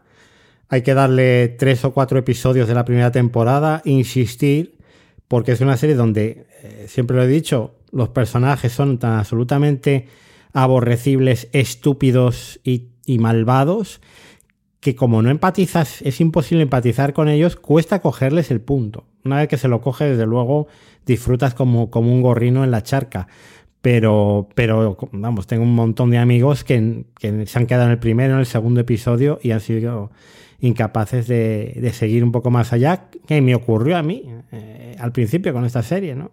Yo creo que a la tercera fue la vencida, eh, cuando me enganché y, y- desde entonces no he hecho más que disfrutar. Creo que fue Succession, la serie sobre la que tuiteó Pablo Iglesias diciendo que para no ver a Yolanda Díaz, eh, Irene y él, mm, citó textualmente, Irene y yo hemos preferido ver, eh, creo que era Succession, el nuevo, el, último capítulo de Succession. Si un mito, entre comillas, político español, como es Pablo Iglesias, alias el Coletas, eh, que hablaba y que llegó a escribir, si no me equivoco, un libro sobre Juego de Tronos aplicado a la política española y todo lo demás, habla de eso, hablamos de una serie que tus amigos o conocidos han dejado por el camino, pero en algún momento sentirán la presión social de, de decir, no puedo ser el único de mi pueblo que no haya visto Succession y que no entienda qué es Succession, de qué habla y cómo lo habla. Pero bueno, yo creo que no descubrimos nada nuevo, temporadas hay ya que alumbran el tipo de serie que es. Y me supongo que la cuarta. Yo me estoy frotando las, las manos, o sea que con eso te lo digo todo. Sí, siempre que hay que guardarse algo para, para, un momento de necesito ver algo que sé que me va a gustar, ¿no? Y por eso me he dejado yo la, esas dos últimas temporadas de Yellowstone todavía en la nevera, esa segunda temporada de Mayor of Kingston, para cuando flojee un poco la cosa o bueno, pues, pues dices... Cuando dices eso me das casi tanta envidia como esas personas que te dicen, nunca vi una película de Alfred Hitchcock. Madre mía, qué suerte tienes, amigo. Oh, oh. Qué suerte tienes. Míratelas todas ya, ya no lo dejes. Pues es algo parecido. ¿Qué más tenemos, José Luis? Yo, yo, yo ahí tengo de Wire, si hay huelga de guionistas al final y nos quedamos Ojo, Estamos hablando de una etapa en la que HBO tenía una. Bueno, nunca ha dejado de tenerlo, pero tenía una componente política muy potente. Es posible que vayas a ver The Wire y a lo mejor haya episodios que no estén disponibles por solidaridad con los guionistas que estén en huelga. Cualquier cosa. Bueno, hemos dejado las dos mejor, no sé si decir, la mejor serie del mes para el final. Sí. Por lo menos en mi opinión, y la más tremenda. Y vamos a empezar por la más tremenda. Porque. Venga. Yo no sé, me, gustaría que me explicaras. Voy a hacerme un poco eh, la infanta naranja. Eh, me gustaría que me explicaras qué es Mrs. Davis. La nueva serie de Damon Lindelof, vamos a poner en contexto. Oh, eh, el tipo que hizo Lost, el tipo que hizo The Leftovers, el tipo que hizo Watchmen, había muchísima expectación y de repente Miss Davis, una pues monja en moto. Sí, lo primero de todo es una serie de Lindelof. Entonces ya a partir de ahí, lo primero de todo es una reverencia incluso a algunas de las cuestiones o de los momentos de su carrera como showrunner que son menos respetados, ¿no? Como el final de los del que todo el mundo habla y hay memes, incluso ya se citan, yo creo que incluso en otras series, ¿no? Eh, por lo tanto, mis respetos. Para mí, Lindelof, después de hacer Leftovers, es la derecha del padre. Quiero decir, ahí está, en el Parnaso de los dioses. Yo no era consciente de esta serie, no era consciente de esta serie, no era consciente de que Lindelof había estrenado esto, sí que se me había cruzado, creo que en alguno de estos pantallazos iniciales que tiene la terrible aplicación de HBO Max, ahora ya no tan mala, pero bueno, sigue siendo un poco regulera, y había pensado que tenía que verla. La vi creo que en tu grupo de Over the Top, Over the Top, o no, Over the Top CM, t.me t.me barra over the top cm, si no me equivoco, tu, tu, comunidad de fieles seguidores que somos de tus contenidos de, de tus contenidos en torno al mundo del streaming, lo vi y dije, esto ande lo echan. Pero claro, como tengo tantas cosas, me lo metí en el TV Time y ahí. Hasta que el otro día me, me dijiste, para lo que vamos a grabar para este viernes, tienes que verte esto y dejé de ver, no me acuerdo ahora que dejé. Ah, bueno, sí, dejé de ver un episodio que me falta para estar al día, que ya son poquitos, porque queda creo uno por estrenar, de La madriguera del conejo de, de Kiefer Sutherland. Dije, bueno, como siga, como siga no me da, porque además me venía afuera y tal, y no iba a estar en casa. Entonces dije, vale, pues voy a ver de qué me está hablando José Luis para poder grabar juntos. Fascinación en el comienzo, mucha fascinación, no voy a decir ni mu, ni mu, porque hay spoilers en esta serie desde el minuto cero. Desde el momento en que unos guardias entran en un sitio persiguiendo a alguien, si yo ya dijera algo ahora, ya estaría haciendo spoiler. Eso es así. Podemos decir que hay una monja. Hay una monja. Que hay una inteligencia artificial que se llama Miss Davis. Que está en todas partes que está en todas partes, que utiliza a la gente. Pero la serie empieza en 1300. efectivamente. O sea. La serie empieza en 1300 y va dando muchos saltos temporales también. Sí. Es una absoluta locura, no tiene de momento ninguna coherencia. La historia, Pues yo realmente no sé de qué va todavía. Bueno, la búsqueda, y esto no es la, de búsqueda qué va, del Santo Grial. La búsqueda del Santo Grial, podemos decir. Pero no es tanto de qué va, sino cómo lo cuenta. Sí, correcto. La multitud de referencias cruzadas de todo tipo, la eh, exuberancia, porque esto es una orgía visual en toda regla, y la crítica soterrada con esa mala leche que solo Lindelof le sabe echar a, a todo hacia las redes sociales y hacia algo que a mí eh, es algo que a mí también me preocupa mucho, que es la infantilización de la sociedad en base a una gamificación que cada día está más presente en todos los aspectos de la vida. Consigue una medallita si andas tanto. Consigue una medallita si te bebes no sé cuántos vasos de agua al día. Consigue una medallita y parece que nuestra vida ya es solo conseguir medallitas virtuales, ¿no? Ya es el único objetivo que tiene todo el mundo. Eh, es que poco más se puede decir sin destripar mucho del tema. Eh, es una auténtica locura y, y, y, se disfruta. Eh, se disfruta mucho, además. No puedes dejar de verla. Es hipnótica.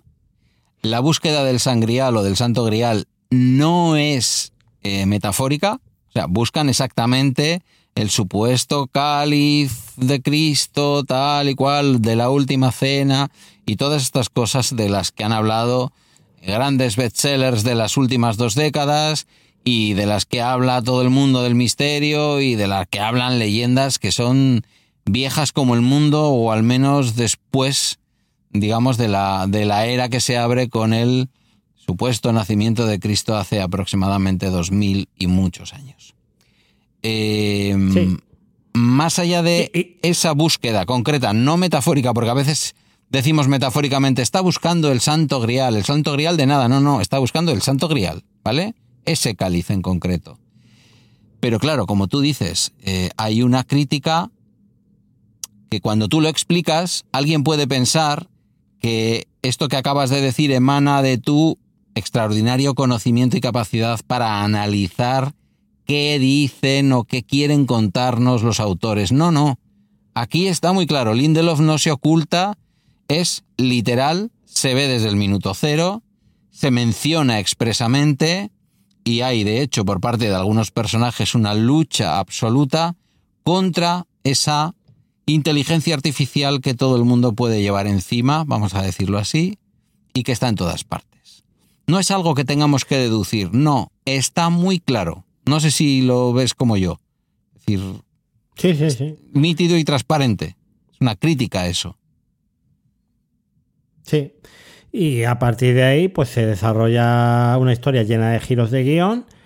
Y yo creo que simplemente decir que, que los tres personajes principales, pues son una monja, que al principio la vemos que hace mermelada con sus hermanas en un convento, un ex, eh, digamos decir, ex cowboy de rodeos que podría haber salido de una serie de Taylor Sheridan, y un dueño de un restaurante que se dedica a hacer falafel allí en un sitio que no se sabe muy bien dónde está de la América Profunda. Y estas tres personas, pues, son las que nos van conduciendo un poco la historia de esta búsqueda del Santo Grial y de esa mm, relación con eh, la inteligencia artificial omnipresente. Que claro, este es Lindelof. Es que dices, está todo muy claro, ya, pero es que en un momento dado seguro que empezamos a escarbar capas de profundidad, capas de profundidad y a ver de qué está hablando, ¿no? de esa voz que habla a la gente y le dice lo que tiene que hacer, omnipotente, omnipresente, ¿no? O sea que tú. O sea que es que luego los significados empiezan a aflorar cuando ya piensas un poco. Todavía tú estás pronto, esperando giritos bueno. y estás esperando claves. Claro, yo creo que Lindelof eh, recuerda a Watchmen, ¿no? Como todas las piezas del puzzle se encajaban al final de una forma perfecta y maravillosa. Uh -huh. Pues nada, Pero ¿qué bueno, os vamos, vamos a, decir? O sea, estáis hablando o estáis escuchando a dos completos entregados mmm, al señor Lindelof. Quiero decir que nosotros es verdad que... Pero yo creo que aquí no hay, no hay fanatismo en favor de este hombre, sino que realmente la serie es...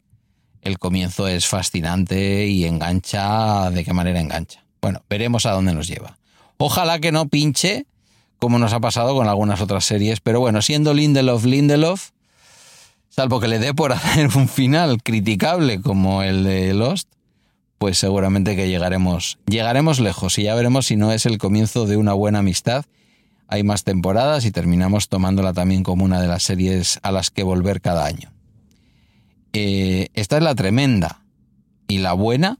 ¿Buena e insuperable según tú? La buena, que habrá que ver también cómo sigue, porque esto. Ah, esto es como acaba, ¿no? No cómo empieza. Y últimamente nos columpiamos un poco a veces, ¿no? Nos emocionamos o nos emocionamos demasiado eh, pronto, ¿vale? Nos, emborrachamos con em, las series. Nos emborrachamos. Tiene arranques ahí muy, muy estupendos y, y nosotros, pues, pues nos emocionamos demasiado. La otra es, para mí, la primera serie de Apple TV del año que, está al nivel de lo que nos dio Apple el año pasado, el 2022 triunfal de Apple, donde se posicionó ya como esa nueva HBO. Ahora que Max no quiere ser HBO, Apple parece que sí que quiere ser HBO. Hemos tenido un comienzo muy titubeante eh, de año. Hemos tenido eh, Terapia sin filtro, que al final era casi la mejor serie de, lo que llevábamos de año. Era una comedia que por lo menos te reías, ¿no? Y que había ido creciendo de menos a más. Habíamos tenido eh, por un mañana mejor, que no sé si tú la has llegado a acabar. No sé si alguien la sigue todavía esta serie. Sí, sí, yo la he visto, la he visto. Entera, entera, enterita. ¿Y qué tal? Bueno, pues lo mismo. Es una serie que da algo menos de lo que promete. Hmm. Sí, yo, claro, estando la luna y habiendo cohetes de por medio, pero mm, creo que tiene el bache en su... Si dividiéramos la serie en cuatro partes, en su tercera parte. Creo que hay una parte final en donde vuelve a coger algo de vuelo y en donde cabe esperar algo de alguna temporada eh, que posiblemente, bueno, posiblemente no, creo que está confirmado que, que seguirá a esta primera temporada. Con lo cual, bien, yo le daría un aprobado y, con una expectativa alta sobre la serie. Fíjate lo que te digo. Luego yo, yo he visto Un lugar en el cielo, que es la única serie que he suspendido lo que llevamos de año, de las que he visto completas, y la han cancelado. O sea, aunque acaba con un super cliffhanger, eh, bueno, la serie es que verdaderamente iba peor y, ya ni Taylor Schilling la, salvaba, ni, ni Connie Breton. Y, yo también tengo que confesar que a pesar de que estaba muy encantado con el premio de tu vida, eh, se me ha hecho bola y la tengo parada. Eh, me voy a esperar un poco al final a ver si, si escucho opiniones que decían que el final remontaba eh, la, crítica americana, pero, pero realmente no, no. Empecé a sospechar que no iba a ningún sitio, ¿no?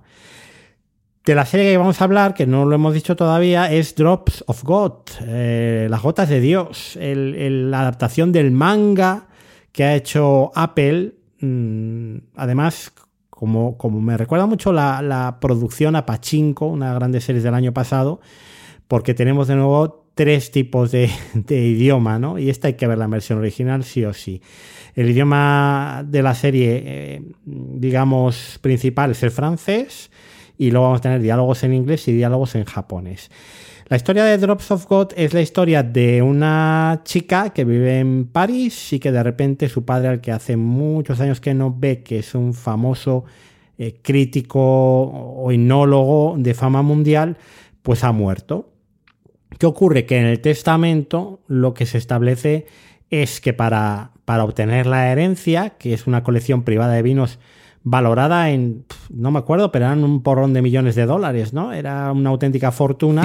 cientos de miles, diría yo. Cientos de pues, miles. Pues tiene que competir contra el, alumno e hijo espiritual, que no físico, porque ella es la única hija física de, su padre, que es un, chaval japonés, eh, un enólogo japonés, eh, que, que, bueno, pues van a tener que descubrir eh, a base de tres pruebas cuáles son los tres vinos que, este hombre les ha dejado para que distingan eh, por su olfato, sabor, etcétera, y tienen que distinguir exactamente cosecha, año, bueno, todo.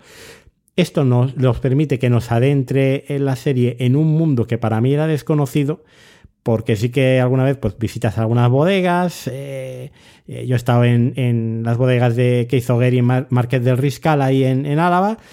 Y, te dan la cata y que si esto este vino blanco tiene aromas de piña y no sé qué y, casi un poco pues eh, subías la ceja no y aquí descubres cuál es todo ese mundo que hay detrás del vino y me parece una serie primero con una factura visual fascinante. El tema no es menos fascinante y cómo está contada, cómo está narrada, bueno, yo estoy encantado, pero claro, os digo, es que he visto tres episodios, no he visto más de Drops of God. Entonces, eh, eh, cuando vea hoy el cuarto, pues eh, son ocho episodios, pues, pues iré haciéndome una idea más fuerte de la serie. Sí que tengo la esperanza de que la crítica americana ha dicho que la serie va de menos a más y que lo mejor es el final. Entonces, si a mí me está encantando el comienzo de la serie, pues, pues espero que no me decepcione. Pero como digo, serie que no se está hablando prácticamente nada de ella, muy poquito la crítica americana, es más la crítica británica la que, la que está eh, rendida a sus pies. Mm, y sin embargo, hay, hay algunos seriefilos, por eso siempre os digo la importancia de estar en canales de Telegram de series, en el de Over the Top, en el de Fuera de Series, donde muchísimos seriefilos comparten su opinión, eh, oye, echar un ojo a esto, habéis esto que os parece tal, y, ahí sí que hemos, estamos compartiendo eh, la opinión sobre esta serie que yo creo que nos está gustando mucho a todos. La has explicado muy bien y yo añadiría, para darle aún más gancho a nuestros oyentes y a nuestras oyentes, que ella eh, parte con algunas limitaciones. Ella ha sido en su infancia educada por su padre, al que luego deja de ver y con el que ya no mantiene relación y del que es posible que herede toda esa enorme colección de vinos. Eh, desde muy pequeña y con cierta severidad que se ve nada más que comienza la serie, eh, en distinguir aromas, en distinguir en el gusto, en el olfato, en fin, en este tipo de cosas. Y a raíz de eso a ella le queda una cierta tara, vamos a decir, psicológica, por la cual hay algunas cosas que, eh, con esos sentidos que he mencionado, no puede hacer porque le supera. Entonces, ella quiere tomar parte de toda esta historia, pero claro, el punto de partida de ella, que es al final también la historia de superación de todo eso, eh, Sí, y que es un viaje, Pedro, de autoconocimiento y de exploración de la relación que tuvo con su padre, que ya un poco olvidado, Sí, que te hace preguntarte hasta qué punto su padre está manipulándola una vez más y no dándole un buen trato, o hasta qué punto su padre quiere llevarla ya en una edad adulta a su universo para que ella comprenda por qué su padre hizo cosas que a lo mejor eh, ella no ha terminado de entender o su entorno no ha terminado de entender y que a ella le han llevado a ser una mujer muy peculiar y, e insisto, con algunas limitaciones sensoriales, por decirlo de alguna forma, que vamos a verlas desde el principio cuando ella intenta cumplir con este experimento, con esta prueba a la que su padre le somete para poder acceder a esa enorme herencia, ¿no? Entonces, la serie eh, tiene pinta de ser absolutamente seductora y desde luego si no se tuerce y si como dices tú, que dice la crítica americana, va hacia arriba, pues no sé a dónde nos puede llevar, porque realmente es elegante, es llamativa, llama, o sea, es, es muy sorprendente, es muy sorprendente sobre todo en esa parte sensorial de ella, en las cosas que le pasan cuando prueba determinados productos, hace determinadas cosas y fíjate que en esa parte yo diría que incluso la serie roza la ciencia ficción, lo que entronca un poco con el hecho de que parta de un manga, ¿no? Me, me, está gustando, me está gustando mucho y creo que es una serie que puede ser una gran serie. Vamos a ver a dónde nos lleva y que tiene una factura visual completamente de cine. No solo la iluminación, el uso de los colores, los planos, es que es, un goce disfrutarla. Y, bueno, yo normalmente, por ejemplo, a mi madre no la suelo recomendar muchas series porque tampoco tiene mucho tiempo y no le gusta engancharse a todo tipo de cosas. Solo ve aquello que yo la, uh, digo, esto sí, ¿no? Que, al final son pues las series que van a estar en, en, el top del año. Y esta es una de las series que está viendo y, la está encantando también, claro. pues ya se ha pasado. Si tiene el sello de tu madre approved, eso ya, eso ya es. Si tiene el sello de la señora Teresa, es que es buena. Sí, sí, si la Teresa ha dicho que es buena, ya eso es para que todos nos lo hagamos mirar. Bueno, creo que hemos llegado al final, una hora cuarenta minutos aproximadamente. Sí, eso es. ¿No? Bueno, pues. eh, Nos ha quedado la serie de Love and Death de, de Elizabeth Olsen, que no la he empezado todavía. Y bueno, pues ya hablaremos de ella el mes que viene. A ver, a ver, porque las críticas no son muy buenas de nadie. Pero bueno, al, al menos echarla dos o tres episodios, Mm. pues, pues se- las echaremos, ¿no? Para poder comentar. Como decían típico con aquello de. Y la próxima semana hablaremos del gobierno, pues el próximo mes hablaremos de una de las Olsen. Que. hablaremos de eso, hablaremos de los José Luis. fontaneros de la. No, Sí. digo que hablaremos de los fontaneros de la Casa Blanca también, que se estrena, que se ha estrenado esta semana eh, y que no hemos podido ver todavía. La serie con Justin Theroux y Woody Harrelson haciendo de, de- curritos eh, que, que urdieron el Watergate, así en plan de comedia. Y hablaremos también de Silo, la gran serie que esta sí, la crítica americana está emocionadísima, la serie de Apple TV de ciencia ficción que parece que va a ser la nueva separación de este año. Las críticas están siendo fabulosas. Así que todo esto el próximo mes daremos cuenta de todo ello. Como diría el amigo broncano, a mí el tráiler de Silo me tiene muy loco, pero muy loco. Sí, En sí, fin. tiene buena pinta. Bueno, eh, Over the Top es en Twitter, Over the Top Hola. es en mastodon. punto- punto- Masto es, masto.es es. masto.es y bueno, eh, overthetop.es, si es que ahí está todo. La newsletter, el elemento fundamental en torno a tu a tu reverdecer creativo en torno al podcasting y a las series es justamente una newsletter, es decir, ni se ve ni se oye, aunque muchas veces se oye, que eso los oyentes también lo saben, pero quiero decir que fundamentalmente se lee. Ade- Además me he quedado a gusto, me he quedado a gusto porque el artículo que se publica hoy tiene más de 4.000 páginas sobre Taylor Sheridan. Eh, Perdón, páginas, palabras. Te iba a decir, espero que O sean que palabras porque después son de estar callado páginas. todo el mes sin escribir, Si son páginas, hubiéramos tenido no, que hablar son eh, palabras, con, con palabras Penguin o con alguna de estas para que te lo de publique. novela. Bueno, querido José No, Luis, tampoco, pues, tampoco está a ese nivel, pero, pero sí es exhaustivo. bueno, perdona. Los que te leemos sabemos a qué nivel escribes y ahí me vas a permitir que no lo fuerce porque ya sé que eres una persona modesta, pero cuando yo pensé que había conocido lo más brillante de ti, que es tu podcasting, resulta que no, que escribes aún mejor. O sea que ya no sé. También, si dijéramos, la crítica del País Vasco considera que todavía está por llegar lo mejor de José Luis Hurtado. Así de claro te lo digo. Bueno, querido, un abrazo grande. Eh, gracias por haberte acomodado a estas condiciones un tanto extrañas que me obligarán a hacer una edición de las de la antigua usanza, porque a veces en algún momento te he escuchado con el FaceTime por ahí a saltos y ya veremos hasta qué punto están sincronizados nuestros audios. Si no doy con la clave del todo, que la audiencia me perdone, yo creo que sí, que lo lograré.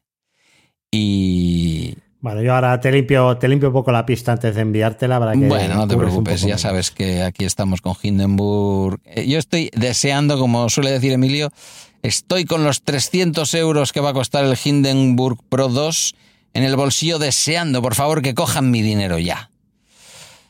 Entonces, eh, me la puedes mandar sucia que, que ya la, que ya la voy a limpiar. O sea, tú por eso no te preocupes. Pero vamos, que si, que si es, lo haces por, si lo haces por vicio, hazlo, hazlo sin ningún problema. Eh, lo bien. dicho, ya saben dónde encontrarte. Hablamos. Y a ver si doy yo, si quiere mi querido iPad aquí en este coche estrecho en el que estoy, dejarme que le diga a la audiencia que hasta aquí el bala extra de hoy, que agradezco, agradezco, no, agradecemos sus comentarios o mensajes en las comunidades de Telegram de bala extra y de over the top. Eh, y bueno, en mi caso, en tu caso en overthetop.es, en mi caso en balaextra.com, están nuestras redes y nuestros medios de contacto. Gracias por tu escucha y buen fin de semana y hasta el lunes.